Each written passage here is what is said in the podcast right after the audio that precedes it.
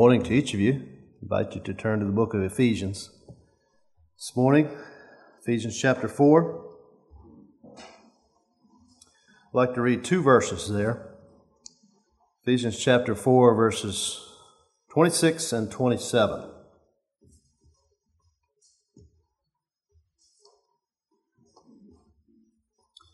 Ephesians 4, verse 26 says this Be ye angry and sin not. Let not the sun go down upon your wrath, neither give place to the devil. I'd like to describe a place for you this morning. If you can imagine the map of Africa, and on the western side of that map there's a big dent in the continent, right? And in the deep part of that dent is that West African country of Cameroon. I think is how you say that. And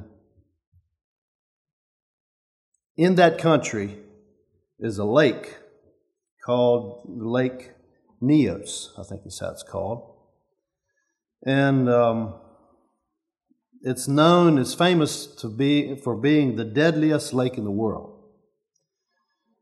And if you think of uh, Lake, the Crater Lake in southwestern Oregon, this is a little bit what that's like.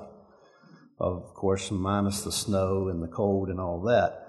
It's an extinct volcano, mountaintop sort of lake, and a deep crater in the middle of this extinct volcano, and there's a lake there. Very beautiful place, tropical climate and so on. Lake Nyos, roughly one square mile in size, and very, very deep, almost 700 feet deep. And down on the slopes of this mountain is the little village of Nyos, there on the mountainside.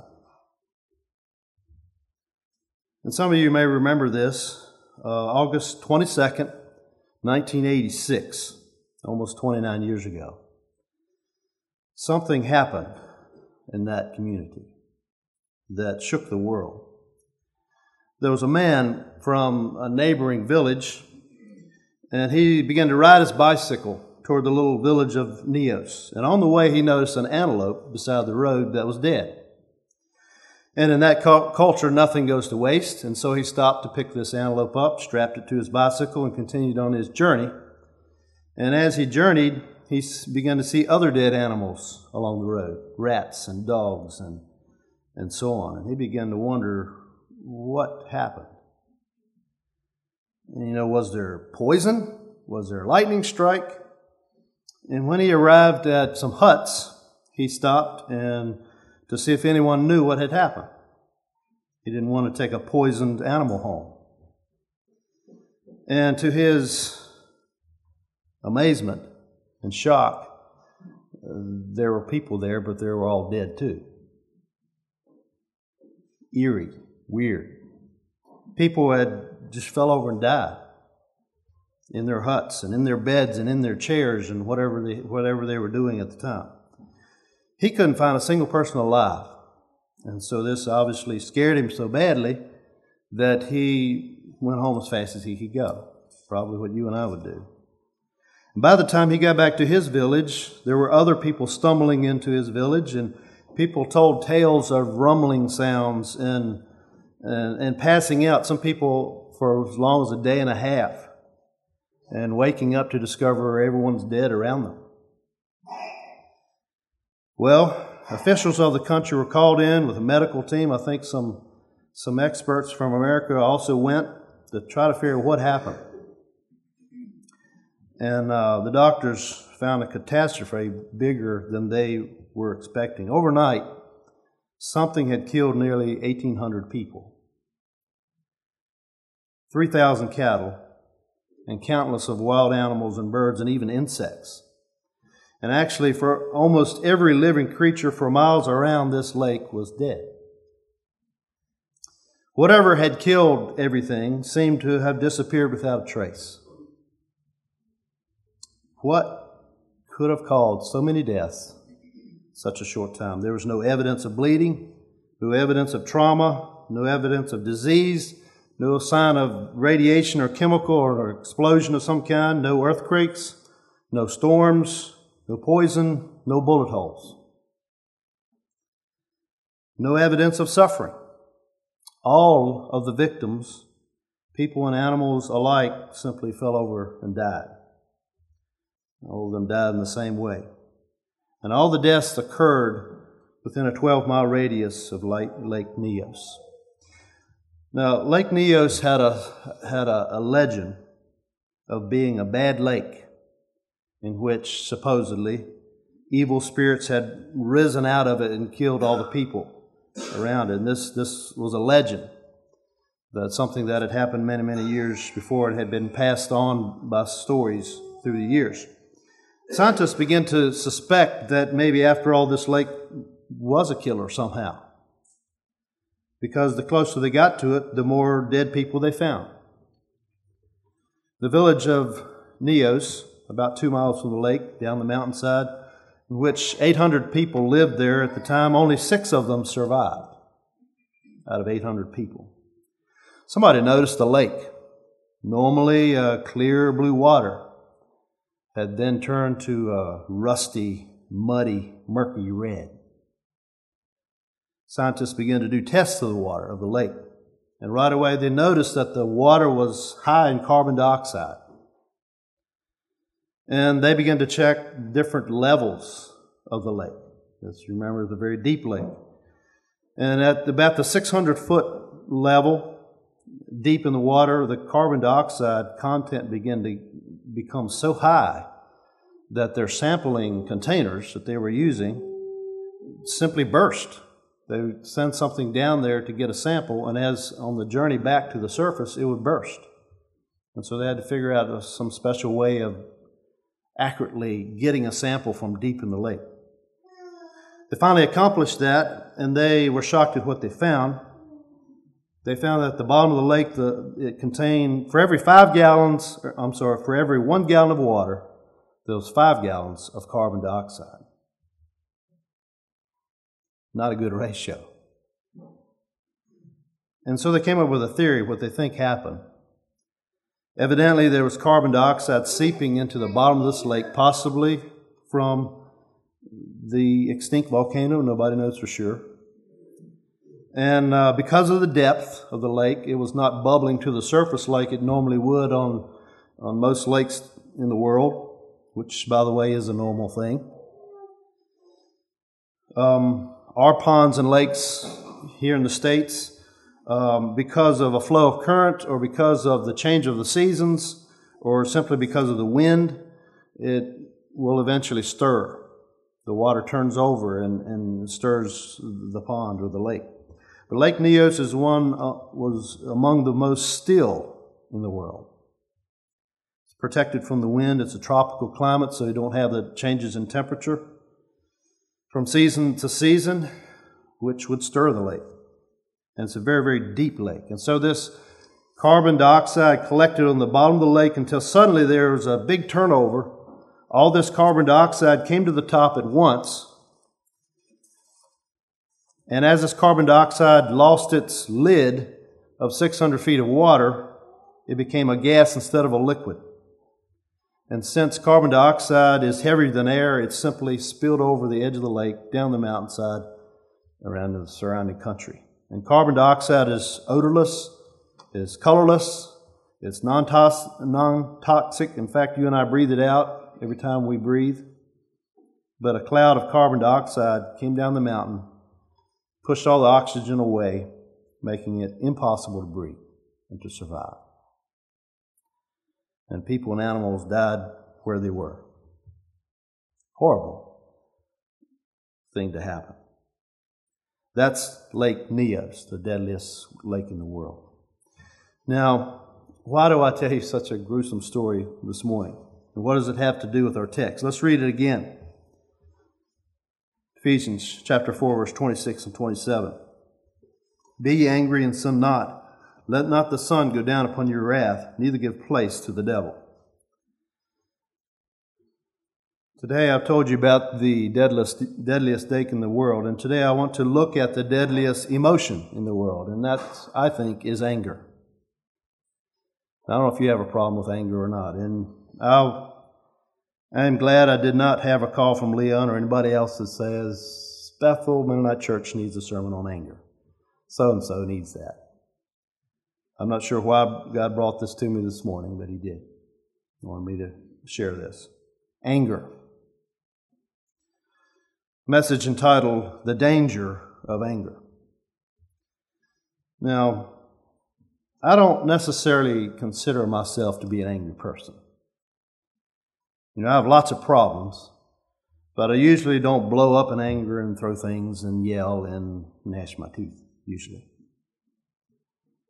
So, does that mean I don't have an anger problem?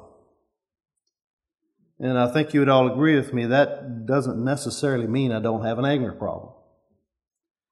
You know, what usually happens to me is this no, I don't blow up very often, but the anger can still be there. And I'm thinking of the bottom of that lake. It's still there, it's still a problem.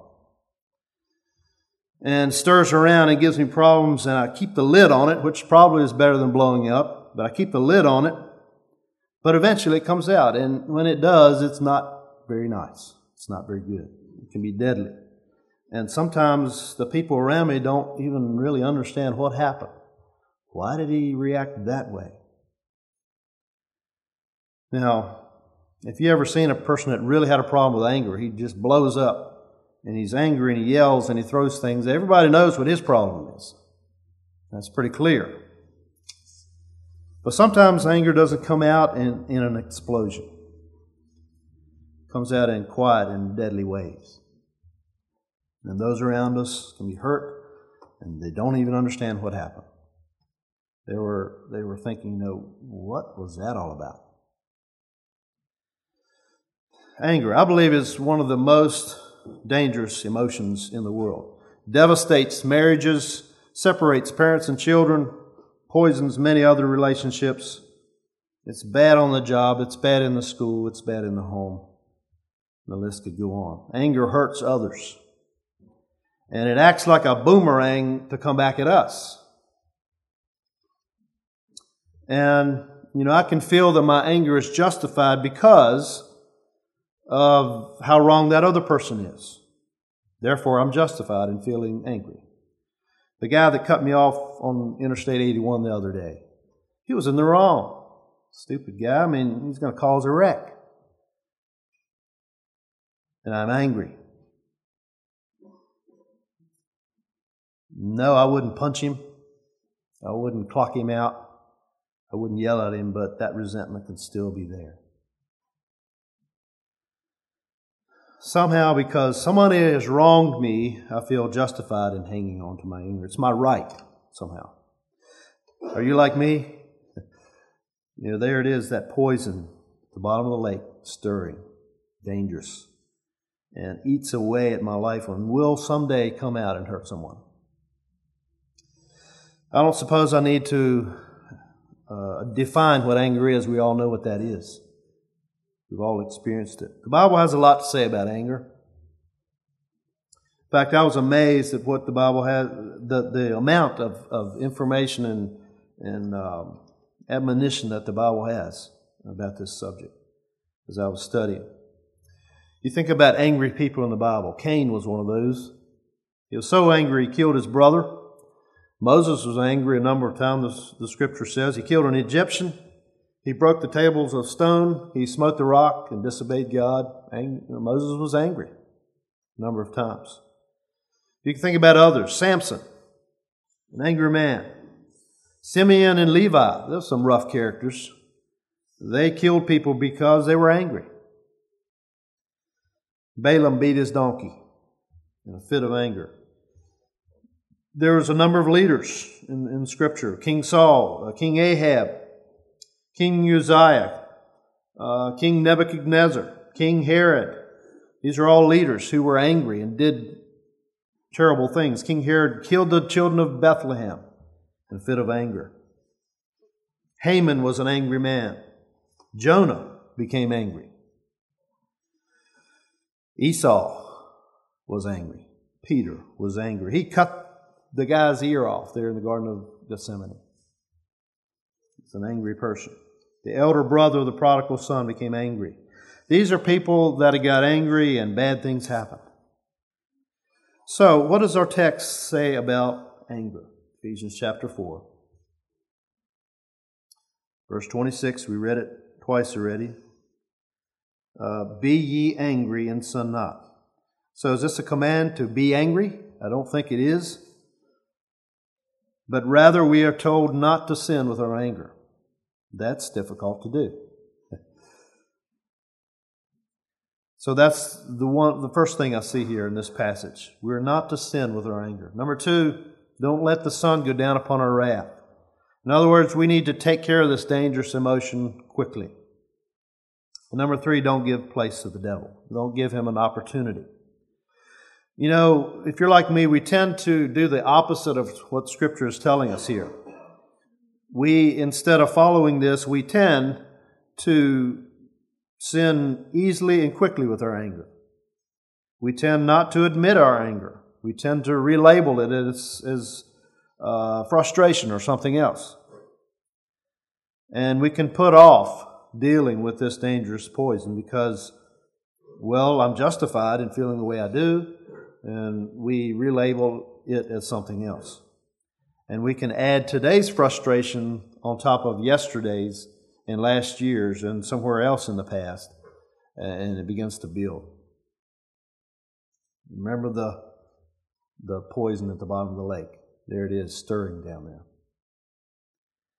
And because we can be controlled by anger and we put off dealing with it, we give Satan an opportunity. And anger, I believe, is a tool that Satan dearly loves. It's like a, master key that opens many, many doors in our lives. I think that's why uh, Scripture is so clear about this thing we call anger, of, of needing to repent and, and dealing with it, because when we don't, Satan has access to many, many areas in our lives. Anger is contagious. If you see a, an angry person lashing out at another, what do you feel like? Most of us feel angry, right? It's contagious. We can teach the next generation to be controlled by anger by our example. Anger brings reactions. Angry people make others angry. So, what causes you to become angry? It could be many things. Things like uh, not getting our way, or feeling rejected, or, or, disappointment in life, or seeing some kind of injustice. Uh, other things like pride and jealousy, or feeling threatened, someone rejecting something that I hold dear can make me angry, or just the irritations of life when my patience get all gets all and I become angry. When we see someone being somebody being ungrateful or rude, unkind or unthoughtful, can make us angry. When life isn't fair, things are unjust, or someone is being disrespectful. Those things can make us angry. Somebody's being mean to us, or somebody's taking advantage of someone.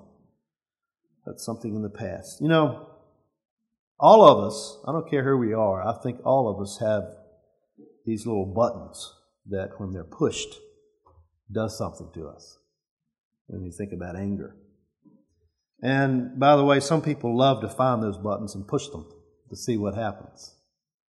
And I'm not sure, I guess it's entertaining, I suppose. Um, maybe if you have a sibling, maybe you've experienced this you know, someone loves us to tease, they know where the button is to push. Why do we do that? I guess it makes us feel somehow in control and, and powerful and, and superior to that angry person over there. But what did Jesus say about someone who offends others? Jesus mentioned a millstone, didn't he? And that makes it the angle button buttons look different. Proverbs says that God hates, look it up. God hates he that soweth discord among brethren. Wow. I think we better leave our grubby little fingers off the anger buttons of others. Because, yes, it's true they shouldn't be angry. That's very true. but I'm not so innocent when I'm pushing the button. Now, I know what it's like to tiptoe around somebody's anger buttons because there's a person that is an explosion waiting to happen. I don't like doing that, but I've had to. But think with me are there any people in my life who have to tiptoe around my anger buttons? What a challenge. My sensitive issues. One of the things that we're tempted to do when we're angry, and I mentioned this already, is somehow justify my anger. It's somebody else's fault. They shouldn't have pushed the button. And if it's somebody else's fault that I'm angry, if that's the way it is in my life, I believe I need to repent. That's true, they shouldn't be pushing my buttons, but I shouldn't be angry either. And when I'm angry, I don't need anger management classes, I need to repent. Simple as that. Call it what it is sin. We're hurting those around us with what comes from the bottom of the lake, my flesh. And blaming others for my choice is simply wrong. I think we need, we might as well understand and get it into our heads that life isn't fair. People are imperfect. This world is full of injustice and rejection and heart, hurt and hard things, and people do things that, that push my buttons to anger. It's just a fact of life, and we need to learn to deal with it in a Christ like way. Deal with our anger, bring it under control under the Lordship of Jesus Christ. My anger is not somebody else's fault. I have chosen to be offended and, and harbored that anger. Somebody might have pushed the button, but that button was connected to my choice. Well, people handle their anger in different ways. Some people just explode like a volcano and, and can even justify those explosions that they get it out, then it's done, and life goes on. But you could say that about a bomb or a volcano, couldn't you? And look at the destruction. And you drive people away from you because Nobody wants to be in the way of an explosion that is automatically going to be their fault. But not all of us explode in our anger. Many of us, like me, have crockpot anger. anger. It kind of simmers and grows. And sometimes it comes out as a surprise, like Lake Nyos or it comes out in hard to understand ways, a, you know, a, a relationship problem or whatever. You know, we have some choices before us when we're tempted to become angry. Some people blow up or bury it or bear it or belittle it or grow bitter or become in bondage by anger. Or we can benefit and grow uh, from it and, and surrendering this to Christ, this difficult thing, and can grow. What did Jesus say about anger? Turn with me to the Sermon on the Mount, Matthew chapter 5, verse 21. Jesus had something to say about anger.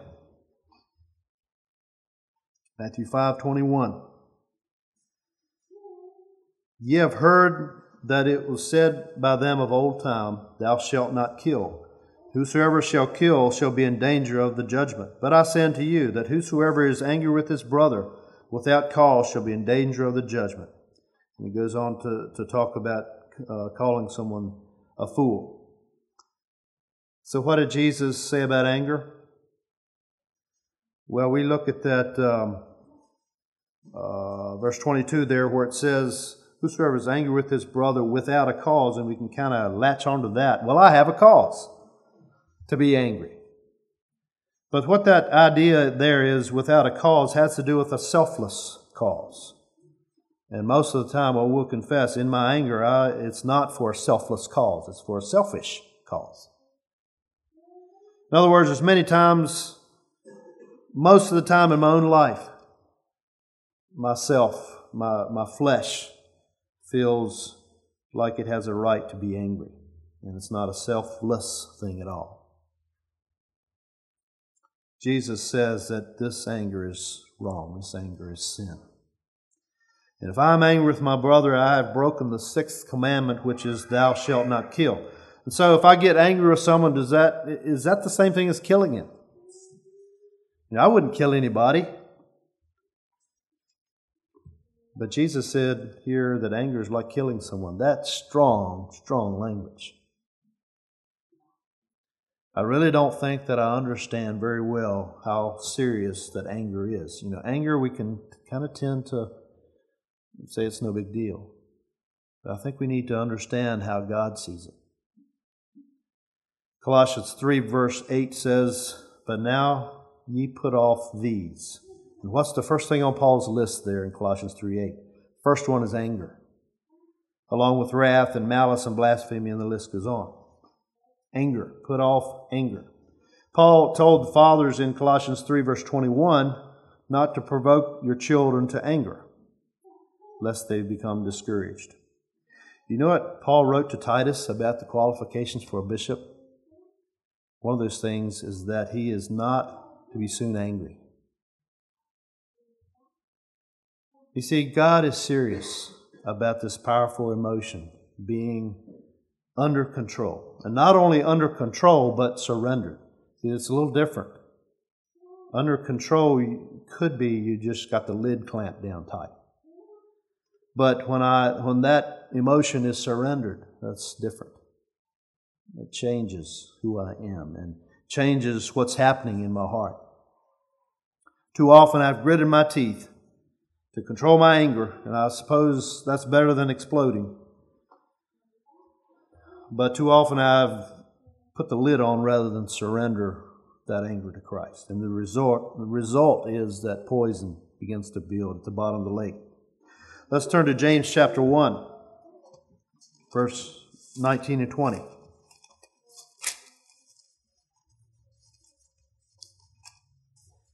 James 1, verses 19 and 20 says, Wherefore, my beloved, beloved brethren, let every man be swift to hear, slow to speak, slow to wrath, for the wrath of man worketh not the righteousness of God.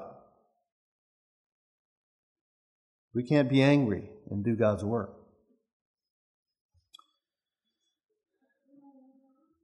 Well, we've thought about how anger affects others. Our anger affects others. How does anger affect us? Well, unresolved anger does many things to us. First of all, it breaks down our relationship with God. It breaks down our fellowship with others. Angry people tend to be lonely and isolated. Anger helps develop a critical spirit within us. An angry person lacks peace and joy. An angry person tends to be pessimistic. He expects the worst thing to happen and the worst in others.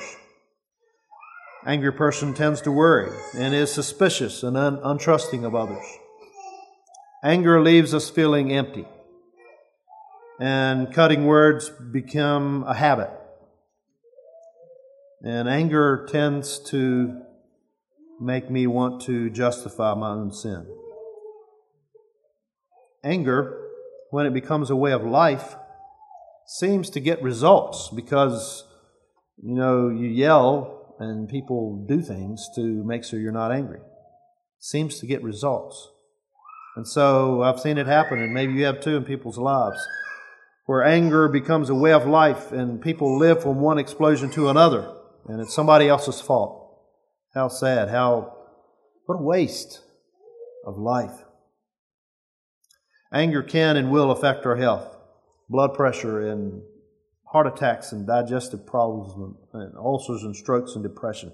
Anger is hard on us, even physically. And it can dominate our minds and we become unproductive, unfruitful. Empty, lonely, bitter, sad, and angry about it. It's a cycle that's hard to get out of.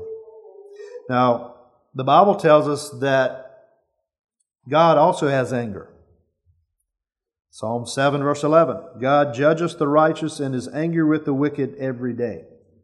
But God's anger is different than ours. God's anger is always a just reaction to evil. God's wrath is perfect in righteousness. If you can get your mind around that truth, God is perfect in every way. God's anger is never misguided. Yes, God, God got angry with the children of Israel. He wanted to wipe them out. Moses stepped up and, and, and asked God to reconsider. Moses, or God was even angry with Moses. But even in his anger, God's holy and righteous character is still there. And you and I can't say that. Jesus was angry. Uh, there's only one place in Scripture, I believe, and you can correct me if I'm wrong, that's, that the Bible actually says Jesus was angry, and that was uh, Mark chapter 3, verses 4 and 5. This is when uh, uh, he healed someone on the Sabbath day, and, and Jesus uh, is responding to the hard hearts of the, the Jews around him. Mark 3, verses uh, 4 and 5. And he said unto them, Is it lawful to do good on the Sabbath days, or to do evil, to save life, or to kill?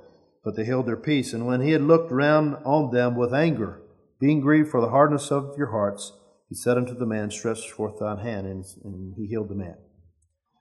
And I believe, if I understand right, that's the only place in Scripture that says Jesus was angry. And I know that the, the, the accounts of Jesus cleansing the temple, driving out the animals, turning over the money changers' tables, we assume Jesus was angry. But Scripture doesn't tell us that he was. Check it out. Uh, Matthew 21, Mark chapter 11, Luke 19, and John chapter 2.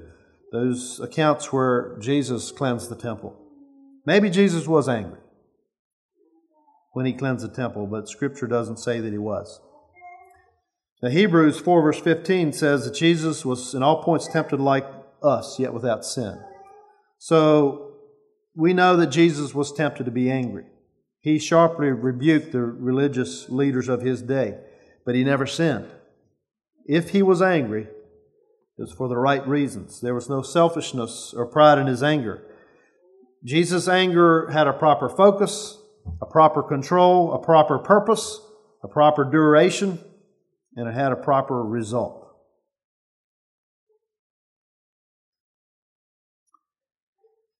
Now, if anybody had a reason to be angry, Jesus did you think about how he was treated. We won't take time to turn to it, but 1 Peter 2, verses 21 to 23 describes some of that. Look at the injustices that Jesus endured, especially the last day or so of his life. Pilate was amazed. I'm sure Pilate expected angry defensive words, accusing those hypocritical and wicked Jews for having hearts black with sin. And it was true. Pilate knew that the Jews envied Jesus, and I can imagine him being disgusted with these religious people who wanted him to do their dirty work, to kill this man, innocent man. But there's no anger in Jesus' life. Jesus did not die angry. Amazing. Doesn't that put you and I to shame? As we think about all the petty little things that people do to us, our little anger buttons, and how we justify our anger. Now, I know that people have suffered awful, terrible things, misdeeds of others. But even in those kind of situations, by the example of Jesus, and according to God's word, we are to forgive and to put away anger and revenge. But think with me how do we reconcile anger being a part of God's character, and the fact that Jesus was angry at least on one occasion while on earth, and yet you and I are to put away our anger. How do we reconcile all that? Is there such a thing as righteous anger? As we turn back to our text in Ephesians chapter 4, verse 26, be angry and sin not, let not the sun go down upon your wrath. Is it possible to be angry without sinning? Well, I think first of all we need to remember that our righteousness, my righteousness, is as filthy rags in God's sight. We need to remember that. And so we need to understand that our anger, even though we think it's justified and, and proper for the occasion, must be held against God's standard and not ours. Remember, Jesus raised the standard from the Old Testament. Ephesians uh, 4, verses 31, there it says, Let all bitterness and wrath and anger and clamor and evil speaking be put away from you with all malice, and be kind one to another, tenderhearted, forgiving one another, even as God for Christ's sake hath forgiven you. That doesn't, in my mind, leave any room for selfish anger. Most of my anger, I don't know about yours, but most of my anger is selfish and self promoting and prideful. And we can blame someone else. They made me mad. They pushed my button. And the truth is that, emo- that this emotion of anger comes to all of us. At times, but we choose to stay angry. It's a choice that we make. We can nurture it or brood upon it. And we can choose to explode, or we can choose to be like a lake Nyos with the poison of bitterness and unforgiveness and anger deep in our hearts. Let's be careful not to justify our selfish anger. Now, I understand there's, there's, um, there's a properness about being upset at sin and the injustice, injustice in the life of someone. Understand that can be a proper thing, especially if that person is a helpless victim. But may we do as the psalmist said Search me, O God, and know my heart. And see if there be any wicked way in me, and lead me in the way everlasting. Let us be very careful. Most of the time, my anger is wrong. Let us not justify wrong anger and give place to the devil. How do I know if my anger is wrong? First of all, most of the time it is. But I think an honest, open heart before God will go a long way in revealing what's in my heart. God will help those who really desire to be pure before Him. But some questions that would help us, would help me. Is this anger I'm experiencing directed toward another person? Are there any selfish motives? Am I contemplating revenge? Am I cherishing my anger and feeling justified in it because the other person's in the wrong? Do I have an unforgiving spirit? Do I have peace in my heart and a clear conscience? Do I have a heart of love? You know, you remember what the uh, the love chapter sa- chapter says, 1 Corinthians 13, verse 5 Love is not easily provoked. Do I have a, uh, love in my heart? Is there a taste of bitterness and resentment? As I think about the situation? Do I replay it over and over in my mind and come up with just the right things in my mind to say to that person and having them wiggling in the grip of reason, and I'm the victor? Can I look God right in the eye, as it were, and have God's approval for my heart? Those are tough questions. And most of the time I will confess I'm in the wrong as I think about my anger, and I need to repent. Forgive that person. And go on with life. Confess it for what it is. Deal with it. Don't let anger grow. Being angry and sinning not is not something that my human flesh can accomplish.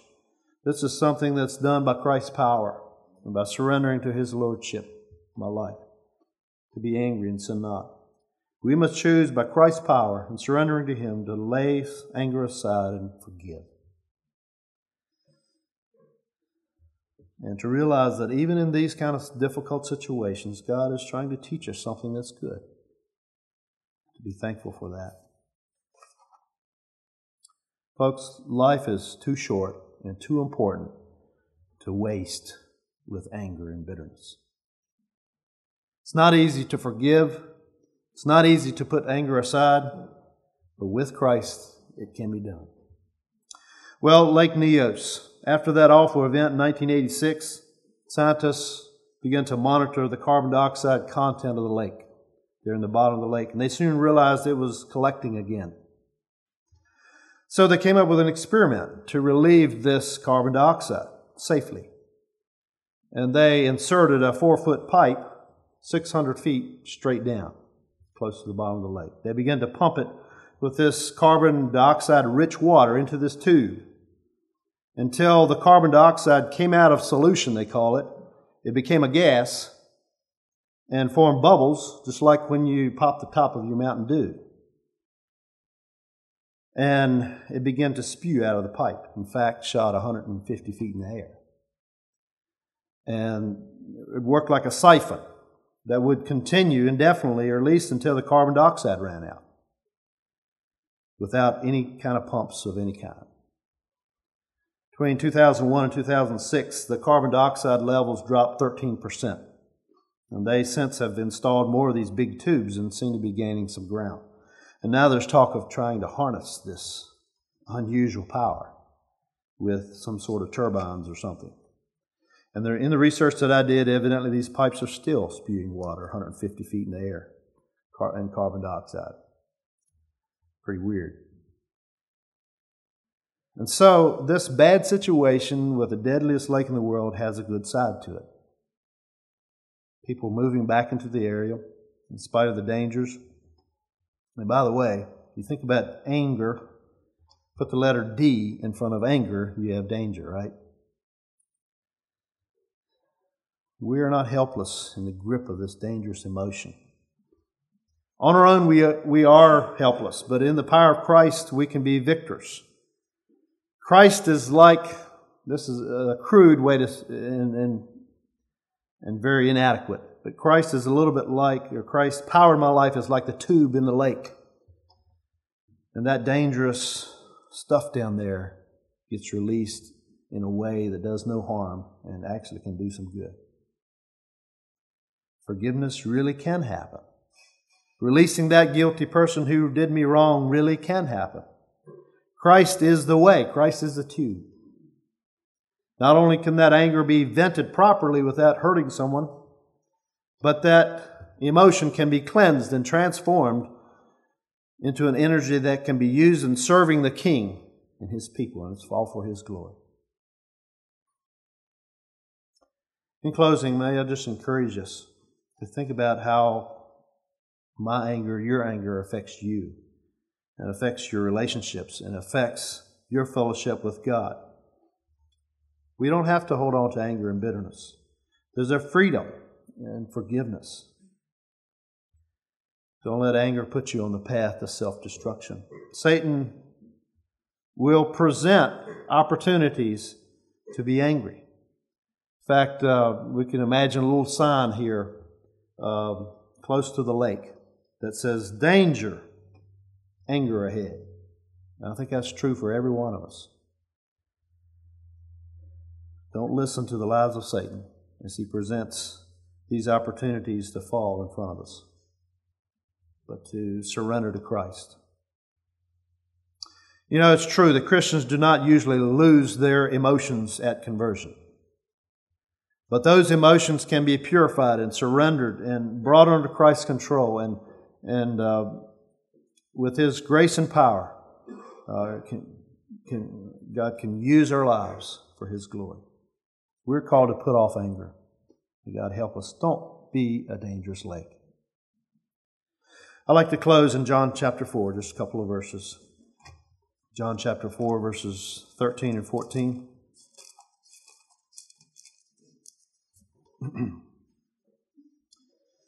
Here's the words of Jesus, John 4, verse 13. Jesus answered and said unto her, This is uh, the woman at the well, Whosoever drinketh of this water shall thirst again, but whosoever drinketh of the water that I shall give him shall never thirst. But the water that I shall give him shall be in him a well of water springing up unto everlasting life.